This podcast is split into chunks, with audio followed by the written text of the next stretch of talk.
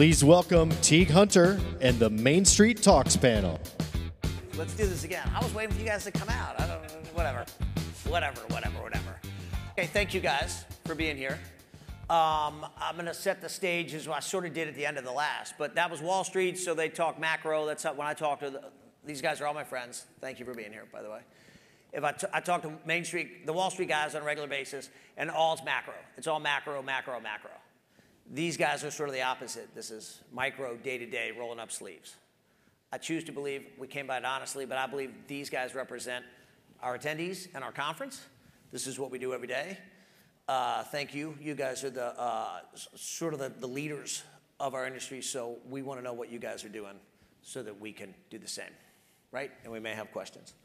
Uh, so my introductions, Navin Dimond, uh, I'm trying to look, Stonebridge uh, in Denver, uh, Colorado, Todd Turner, OTO in Spartanburg, Mehul, Newcrest Image in Dallas, and DJ Oro in Greenville, South Carolina. And you can tell, even just by nature, I give the, with our cities, because that's what matters. The other guys were like, New York, New York, New York, who cares? I said it to Marcel's face. I think they know it's coming. Um, okay, so I want to talk about fundamentals and what's happening with our industry.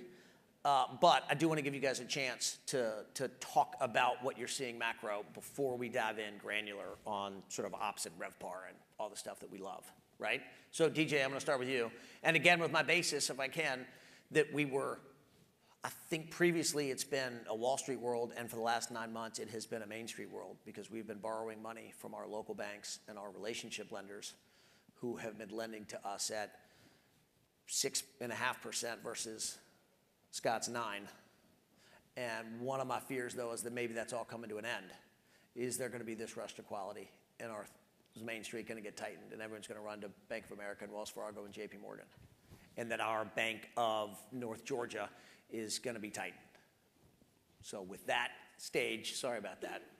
Um, give me your thoughts. So it's funny you asked that. Last Tuesday, I had a national bank visit us, and their first statement was uh, We're in good shape, deposits are safe, you don't need to worry, but don't ask for any money for 18 months. and we have three loans coming up for renewal with them. And they said, yes, cost of capital will go up. And I said, well, you're flush with capital. Why is my cost of capital going up? Because this is the time when I need you as a bank, where I need help from you. And well, our costs have gone up too for doing business, and it's like fair games. Uh, so basically, they will renew the loan, they will increase the cost of capital, and by the way, we may ask for 15 to 20% of the loan as a depository in our bank. So I think what's going to happen as owners, you're going to find that every bank is going to put new twists to those loan documents and new uh, instruments that we're not used to. And also, oh, by the way, we have a treasury department. You got to use our treasury for your company. Um, so we've been around for 50 years. This is our 50th year in this business as an owner operator. I think we've seen all different cycles. And my biggest recession was the COVID, where 95% of revenue was stopped. And we were dealing with 16 banks every day. So I think all of us will have to be ready to see what's going to happen with all the Wall Street chat we had. But for 2023, I'm working for the banks. For all the revenue lift I'm having in 23 with the great return, I mean, top line, the middle, middle of the page is eating up the cost, but my cost of capital is bringing me at the net cash flow same as 2022. So it's a wash year for us as a company because I'm working for the bank and also the franchisor that, you know, they haven't come back to me and say, well, I'm going to lower your franchise fees because the cost of capital has gone up. So I think the fundamentals still are good, but we're going to be working for the bank this year, is what I see as an owner operator. But not next year? Hopefully it gets corrected, right? right? Hopefully the cost of capital, I think I heard 9% will come down to 6 It will get better, uh, but we have about 85% on floating rate, so that's what we're dealing with. We don't have any CMBS loans, so at least, you know, the floating rate, we thought that when markets are strong, that's when we can afford to pay, uh, but that hasn't proven out this cycle. Mehul? Yeah, I think my approach would be a little different. Uh, I agree with DJ. But I think what happened last two weeks in the banking segment, it's purely power of communication and panic. Uh, today, the bad news travel faster than anything else. And with the technology, it allowed consumer to move the money faster pace. If you look at 100 years ago, if you want to withdraw money, it takes hours or days to you know, withdraw your money. In today's environment, you could move your money within seconds with your app. While sitting here, you could do that.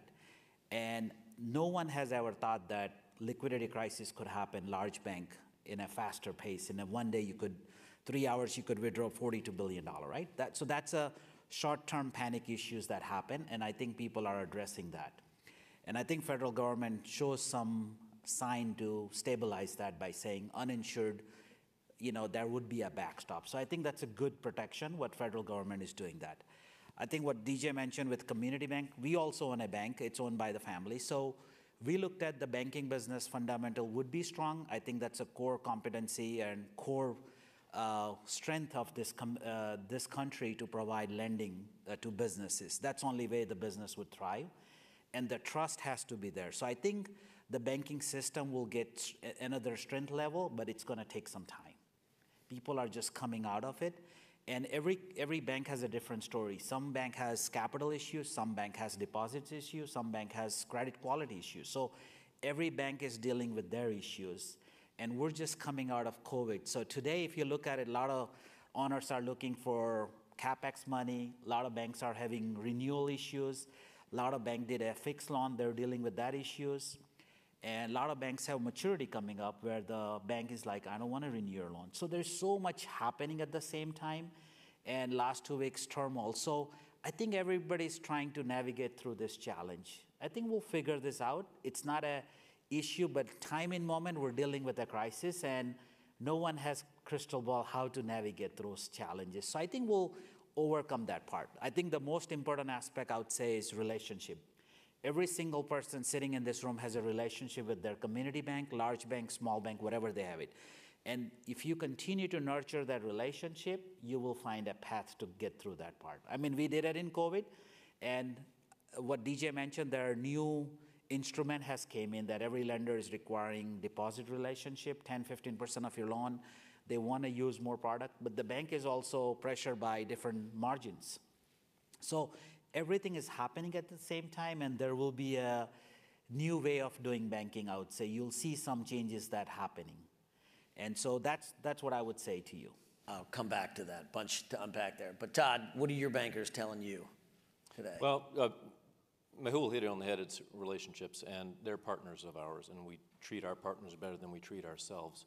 And so we see, you know, some deals have issues where we're going to miss a covenant down the road. We try to get ahead of those and let them know, hey, we're going to have an issue six months out. Let's start talking about how we can step in and try to help solve this together. I think that's really important. We don't want to be jumping into something at the very minute, very last month when we're, uh, you know, going to put them in a bind and put us in a bind with them. So that's a big part of what we're trying to do is is be aggressive and, and be good partners. And, and not a lot to add to what they've said, but we've been dealing with about the same dozen banks for a couple decades in cases, and very strong relationships, a lot of trust. And the last deal we closed, we closed the deal three weeks ago, and you know, favorable terms. The terms were struck probably at the end of last year, but you know, you know when when the problems happened two weeks ago, our our CFO and our um, lead of our investment fund reached out to all of our banking relationships just to let them know that we're not moving any money anywhere and got ahead of that and just to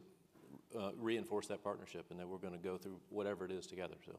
So let me pick up on that on the moving of money, because part of it, if I can frame it, like during COVID, the banks leaned in and said, "Don't worry about it, guys. We're here. We're here. We'll give you six months. we we are here with you."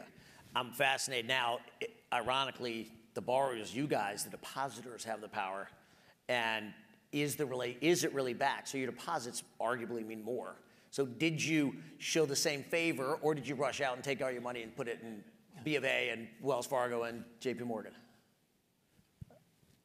We left it all. Let it let ours sit. We left it all. We let Left it all. Did you add more because you knew they were needed strength? Not yet. Not yet until you need a loan, and then you add Right. 15%. Okay, got it. All right. Navin, coming to you because you have all the answers. Everyone, Navin has all the answers. Uh, what are you seeing from your seat in the banking world? Y- You know, I think the primary thing that happened in the last two weeks is really about confidence. and, and banking does work on confidence. And you, you, think that the run on the bank, why, why did it happen? There was an element of confidence that was lost. And like was said earlier, news travels extremely fast. If I pull money, my peers look at me and go, why is he pulling his money? Something's up. In some fashion, we're all fiduciaries of capital. You know, and, and unless it's your own money, you're fiduciary. Maybe still to your family, you're probably still a fiduciary, and everybody lives in probably some form of partnership world. So if you're a fiduciary, you look at the guy to the left, look at the guy to the right, and go, why is everybody pulling their money? I'm not going to sit around. I've got to pull it. I've got to put it to a safer place. So that's really what happened, and it was because of con- confidence.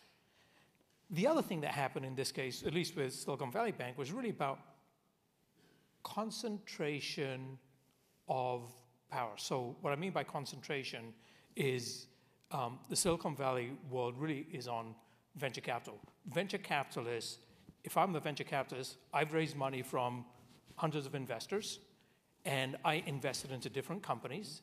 I have my portfolio of companies. And if I'm Peter Thiel and I send out a message and say to all my CEOs and say, pull the money now, guess what they're going to do? Pull the money now. And that's really what happened. Ultimately, I mean, that's, but that can happen to anybody. Um, so the loss of confidence, really, so if you're, everybody's got money, they've got a bank, where do you take it? Uh, arguably, you take it to the top four banks in the country. So JP, Citi, B of A, Wells. Because number five, there's a trillion dollar spread between number four and number five. So is there a tiered system? Does that happen? Let's hope not. I don't think we want that. But money has clearly moved upstream to the biggest banks.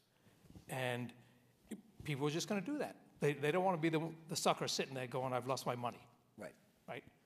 Do you think, getting nerdy here, and, and maybe even a little political, not trying to, do you think there were problems with SVB management and that they made poor decisions?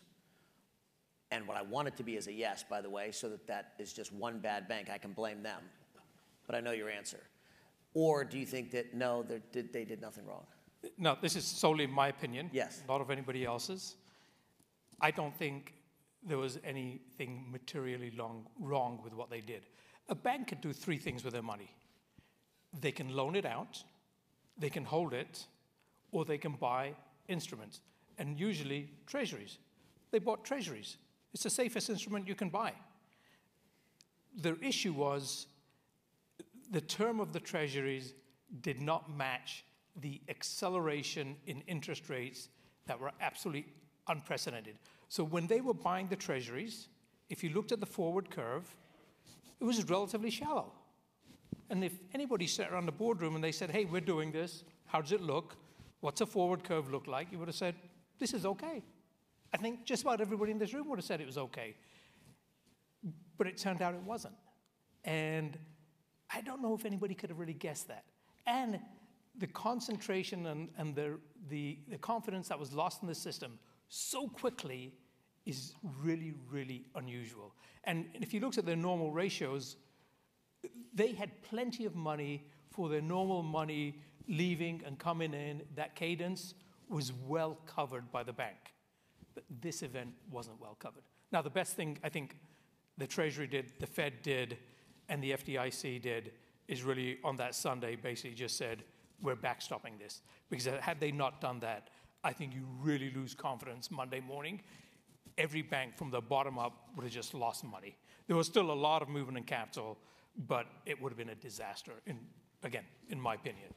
So I, I think our government entities did, they did the right thing. They, they created some calm. It's not completely calm, but it's better than it could have been. Do you think it's a sign of what's coming, or do you think it was a one time deal? It's, it's hard to say. My general sense, hopefully, all, all the banks that have been involved, Republic, um, I- including our, you know, the, the, the, Swiss banks and Credit Suisse, um, as well as um, um Signature. Signature Bank.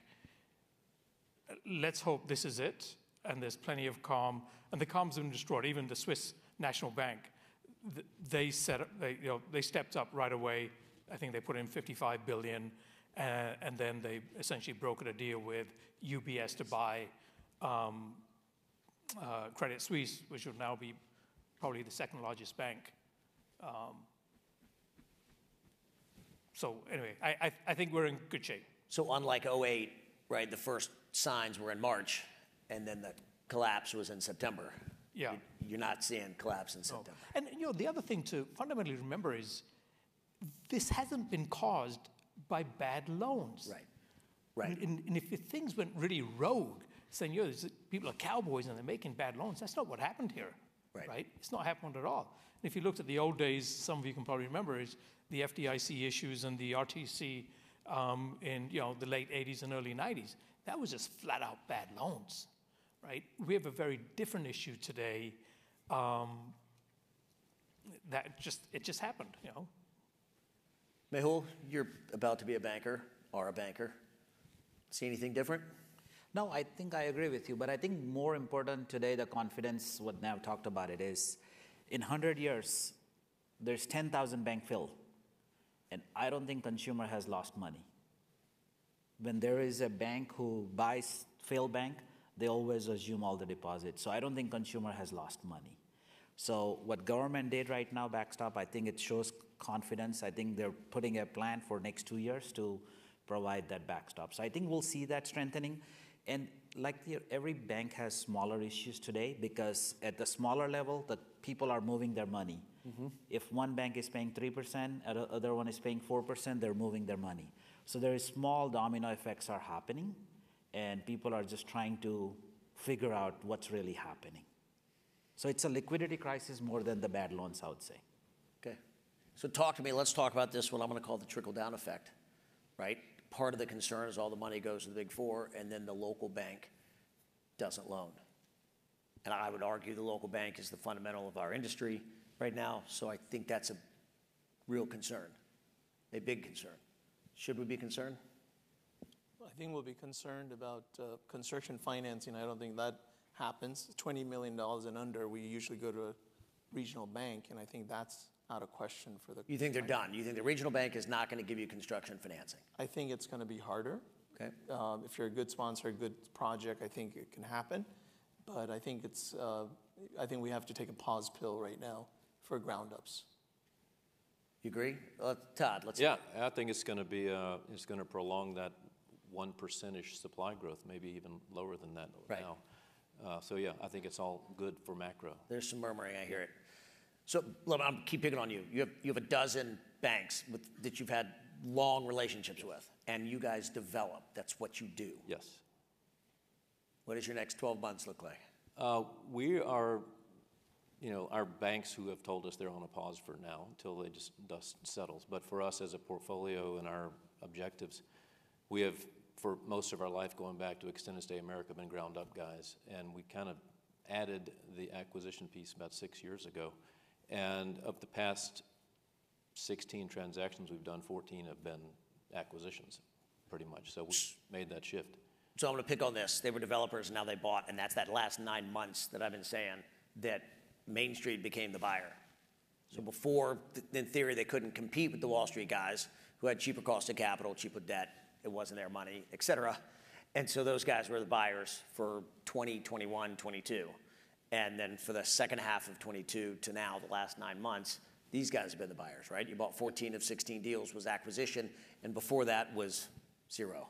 Yeah, that's right. Yeah, and we, we do have two under construction right now. Uh, we're building an AC in Naples and an AC in Jacksonville, and we have another project in our pipeline that is scheduled to not start for two more years. So we have a little while for the dust to settle, and we'll see. But right now, I don't think you could get a, a ground-up loan, and we don't have any in our pipeline. We like, um, like our mix of acquisition and very selective uh, new construction. That model's worked great for us. Um, you know, been focusing in leisure markets like a lot of us, but also some of them that are just kind of bullseye in markets with a bright future. It doesn't have to be on the beach for us, but we sure do like that. We've learned to love that. I mean, there's so much there. One, I'd like to talk markets. Two, construction costs. But let's do construction costs. Your developer, I'd like to talk about what happened to the cost of building. Yeah. One example, Does it may not matter because you can't get a loan, so who right. cares?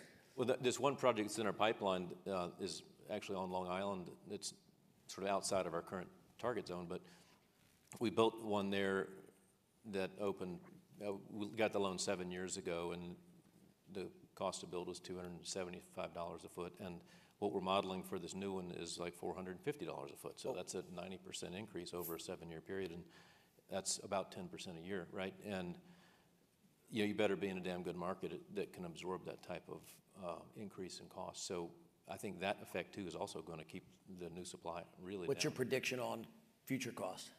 And if no Well- one's building, I, I don't think it's going to get cheaper. I don't think the escalation is going to continue to go up like it has been over the past, you know, four years has been a brutal escalation. We, this Naples project we, we're doing, um, over the two years of our diligence and entitlements, our costs went up $11 million.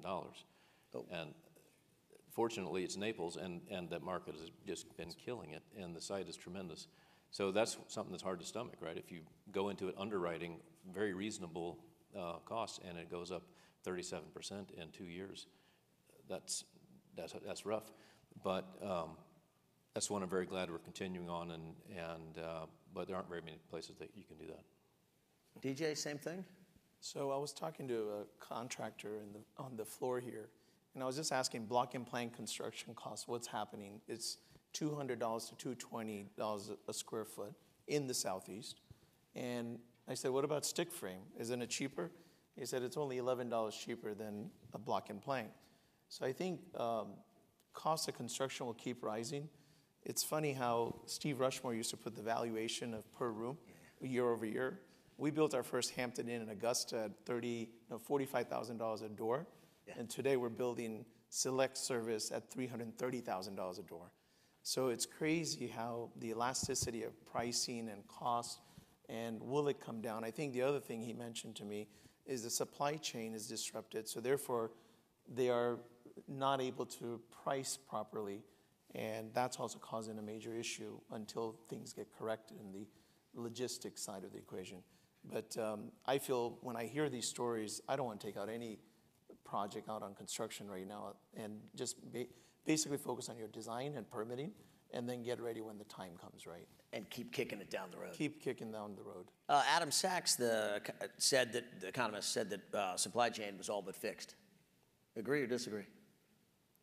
It's tough to find lighting for us, uh, which is um, all coming from China, but, but we're, on our renovation projects we're doing, we're trying to look, you know, add like double the time that would, should normally take. And so far, we've, we've been okay. We've had to find a few replacement items for some things that we're supposed to deliver before Memorial Day.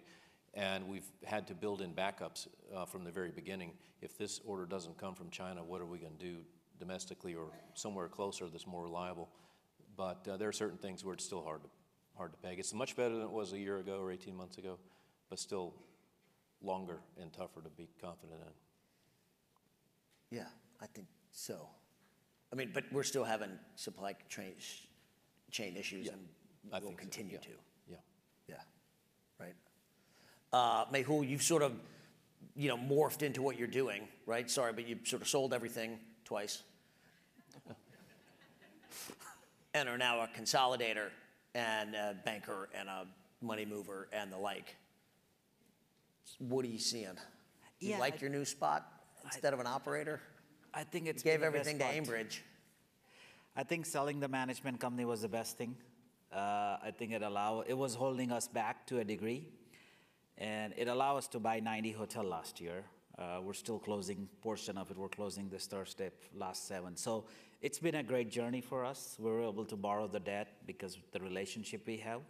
So we bought 90 hotel, and we're still figuring out selling portion of it, and we'll continue to buy. So I think we like this. Uh, spot where we are today that we're able to buy, create a value, and able to sell and not have to manage. Uh, we have six management company who manage for us today.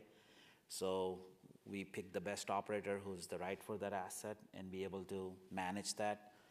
We're also growing in India. Uh, We have one asset that we built. We're buying a second one, so we have a pipeline that growing India team there. So I think where we are today, we're doing real estate, banking, debt fund, alternative investment, and public equity. So we kind of have diversified our investment thesis a little bit more broader and more of a managing capital than really getting things on it. But you know, we're still doing development. We have few in the pipeline, and so we're focused on everything where we like and kind of diversifying our capital more strategically than just being 100% in real estate space. We're going to kick you off our Main Street panel next year, I think. I could be wrong. Uh, Navin, help me. Uh, one, what are you doing with your with your cash? Where are you guys spending it? Where are you trying to deploy it? Uh, and is inflation going to help us or hurt us? I, I say, let me say the last question first. I, I think inflation generally hurts um, just about everything, other than if you got cash and you're trying to put it in a bank and earn some interest. I think it's the one place that helps you. Outside of that, just about every class of asset, regardless of what it is, interest rates go up, values come down. And it's no different than cap rates. Cap rates move up. The good news is, I think cap rates have not moved up as much as one might expect them to, really because people look at the forward curve and say, this is really temporary. Yeah. Uh, and if you really think it's temporary, which I certainly think it is, then you know there's going to be a bid ask difference. Um, if you're a seller, you're just not going to give up the, the ups on the deal.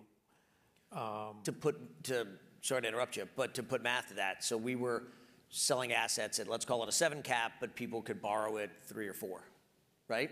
Right. And now your borrow is somewhere six and a half to nine. Pick your number. Does that mean our cap rates are 11? No. No, they're, they're, they're, they're eight. They went from maybe nine. Maybe they moved up a little bit, but really what I'm saying is that they moved up temporary.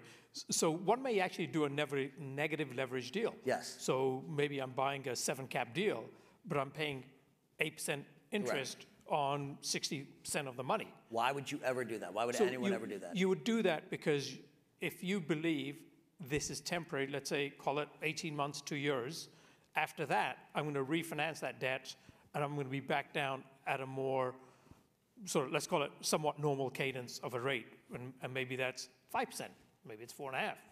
So if you're, if you're a long-term holder, if you get a hold period of, say, at least a minimum of seven years, you're going to say, you know what, I'll go ahead and do that because I know this is a two-year period that I'm going to be a little bit upside down, but I'm okay in the long run. I, th- I, think that's why you do that. When we're underwriting, that's exactly what we're, how we're underwriting deals. What are you underwriting? We're talking like nerds here. What are we underwriting long-term interest rates as? Um, huh. I, am going to say we're, we're, probably anywhere as low as four and a half and as high as maybe six.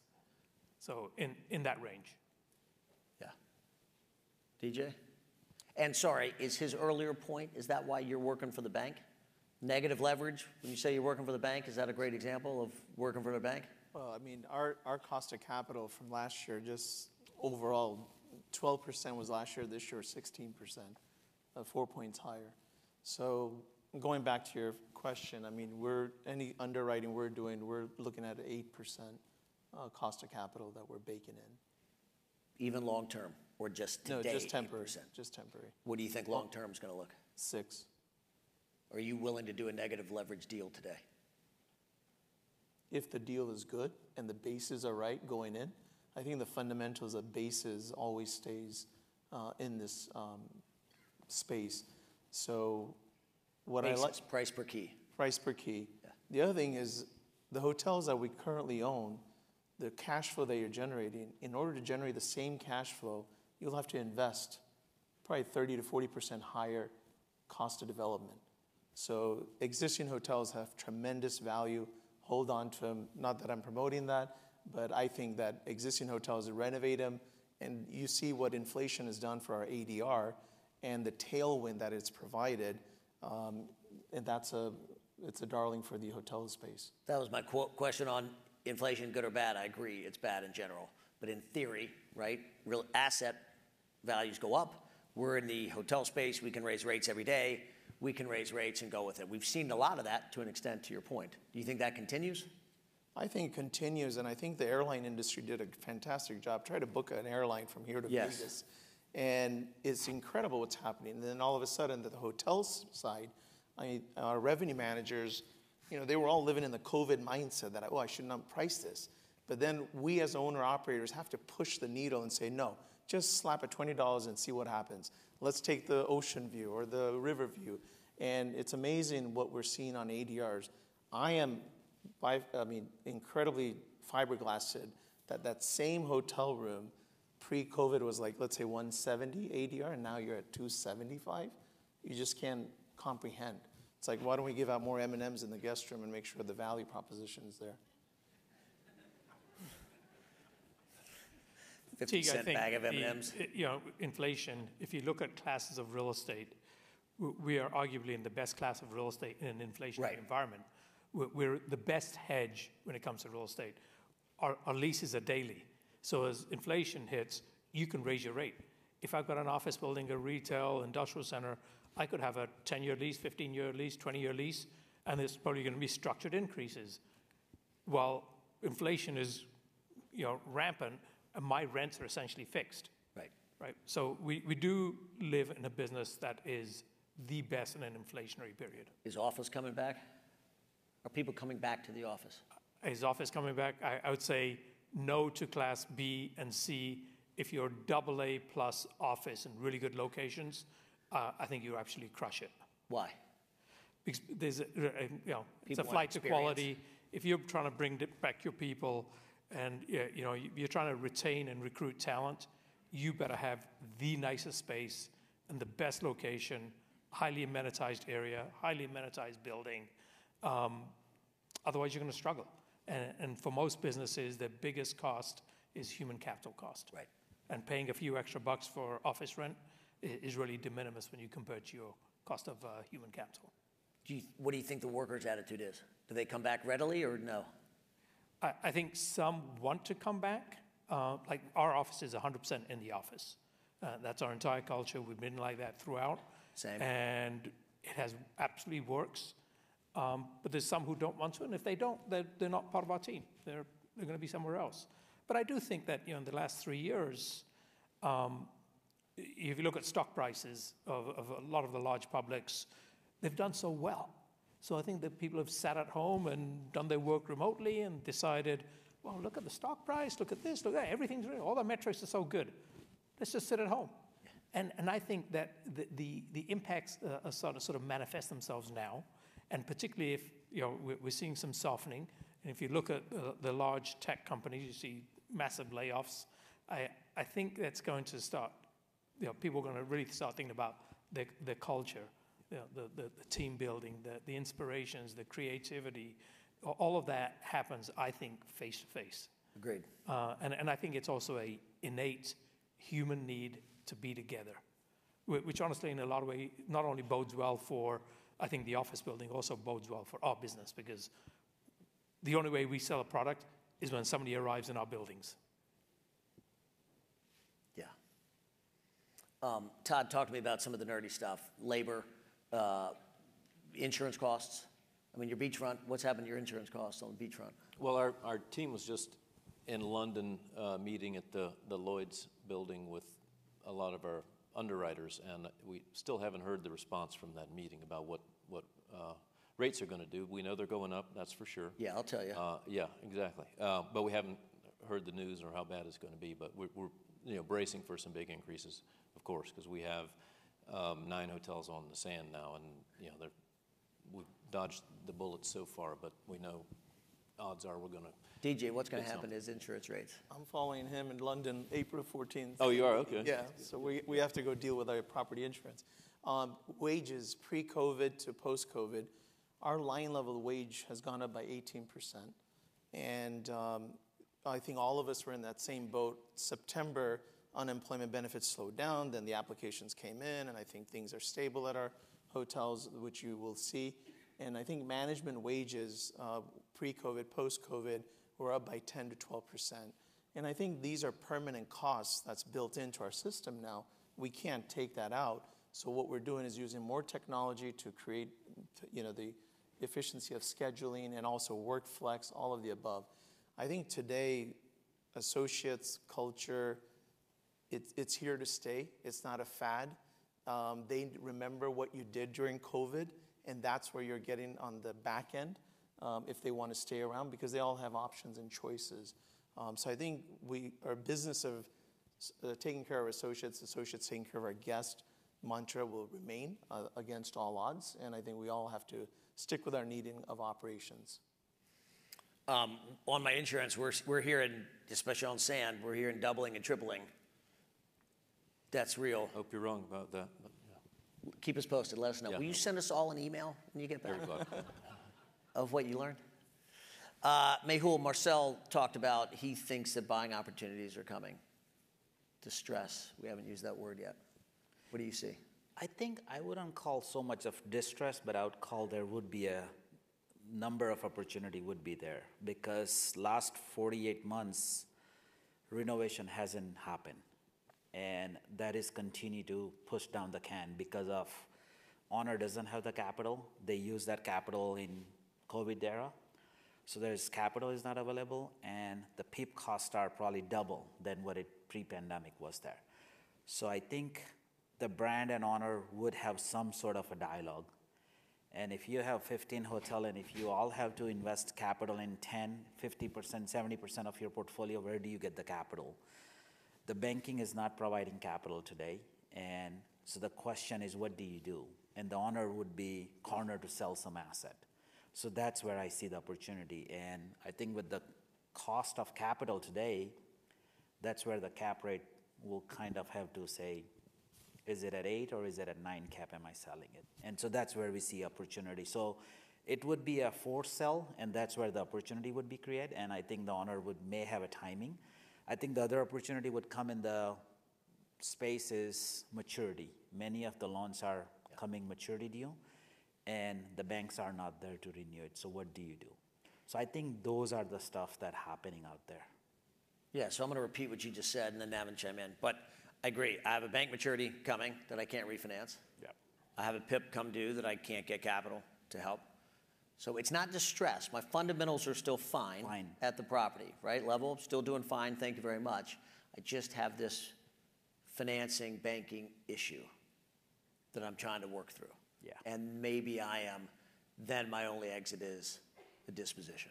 And, and you know, that owner may have bought that asset five, ten years ago. Right. So he's fine, he's gonna make money, but he's not making what he was. He's probably making only seventy-five percent of the profit that he hoped for, that hundred percent I would get it, but he's not monetizing today's value. He's just gonna have to leave some money on table, at least twenty-five percent, I would say today, From peak. peak. which was March of 22, somewhere, June, July, June? June.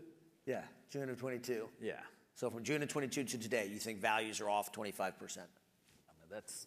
I like it. We're all looking around. No one wants to answer. Navin? I, I, I, He's got I don't the think they're off 25%. I, I- I think the number is substantially smaller. And for some assets, it's actually up. Um, and, I, and I think if you really look at trophy assets, um, that, that, that, that is up. A- And, and I think I go back to the temporary word. Is there a period in which the, the values are off?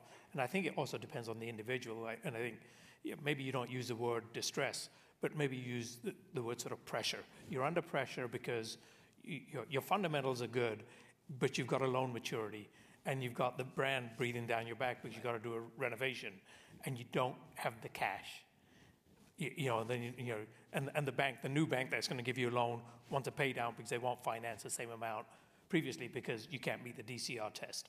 So in that case, you might just say, you know what, I'm going to sell. And, and how badly do you need to sell? How much pressure are you really under? Do you have three assets, four assets, five assets, all in the same situation? Or do you have three in that situation? You got seven that are doing really well. So your, net net as a portfolio, you're going to be okay.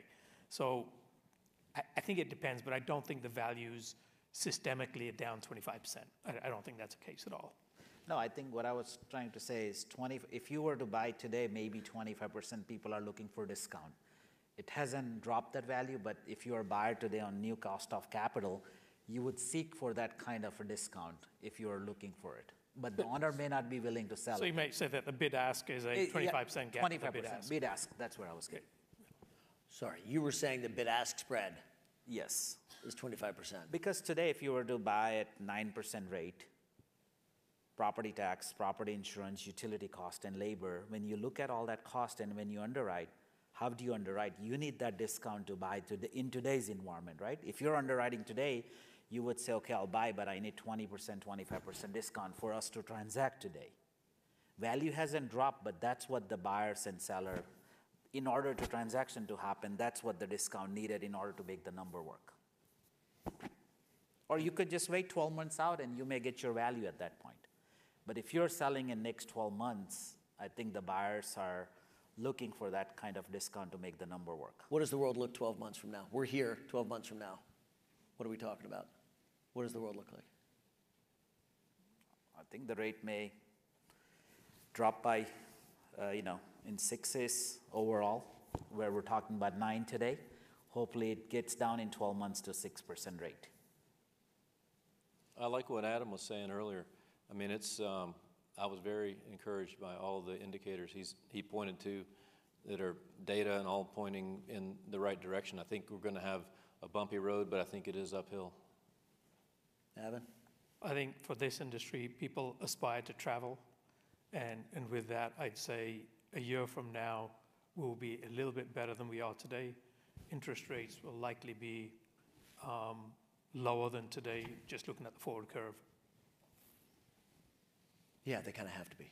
I agree Final with all thoughts. of them, but the other one I like is the work flex schedule after COVID. People are looking for happiness, and um, I, our Sunday occupancies are higher. People are traveling on Sunday and checking back out on Wednesday, and moms and dads are in the lobby plugging in for school. So it's a new behavioral change that's happening on travel, and you see that around the world. And there's a travel revenge happening out of China too. And I think a lot of the mayors got together and wrote a letter because our government's not giving visas to China. So I think next 12 months, people are still coming out and experiencing travel. And I think our ADRs will keep going up and our existing hotel values will keep going up. Agreed. Um, and with that, uh, my clock's running. So thank you guys so much. We could go on for hours. Thank you guys for attending. Thank you.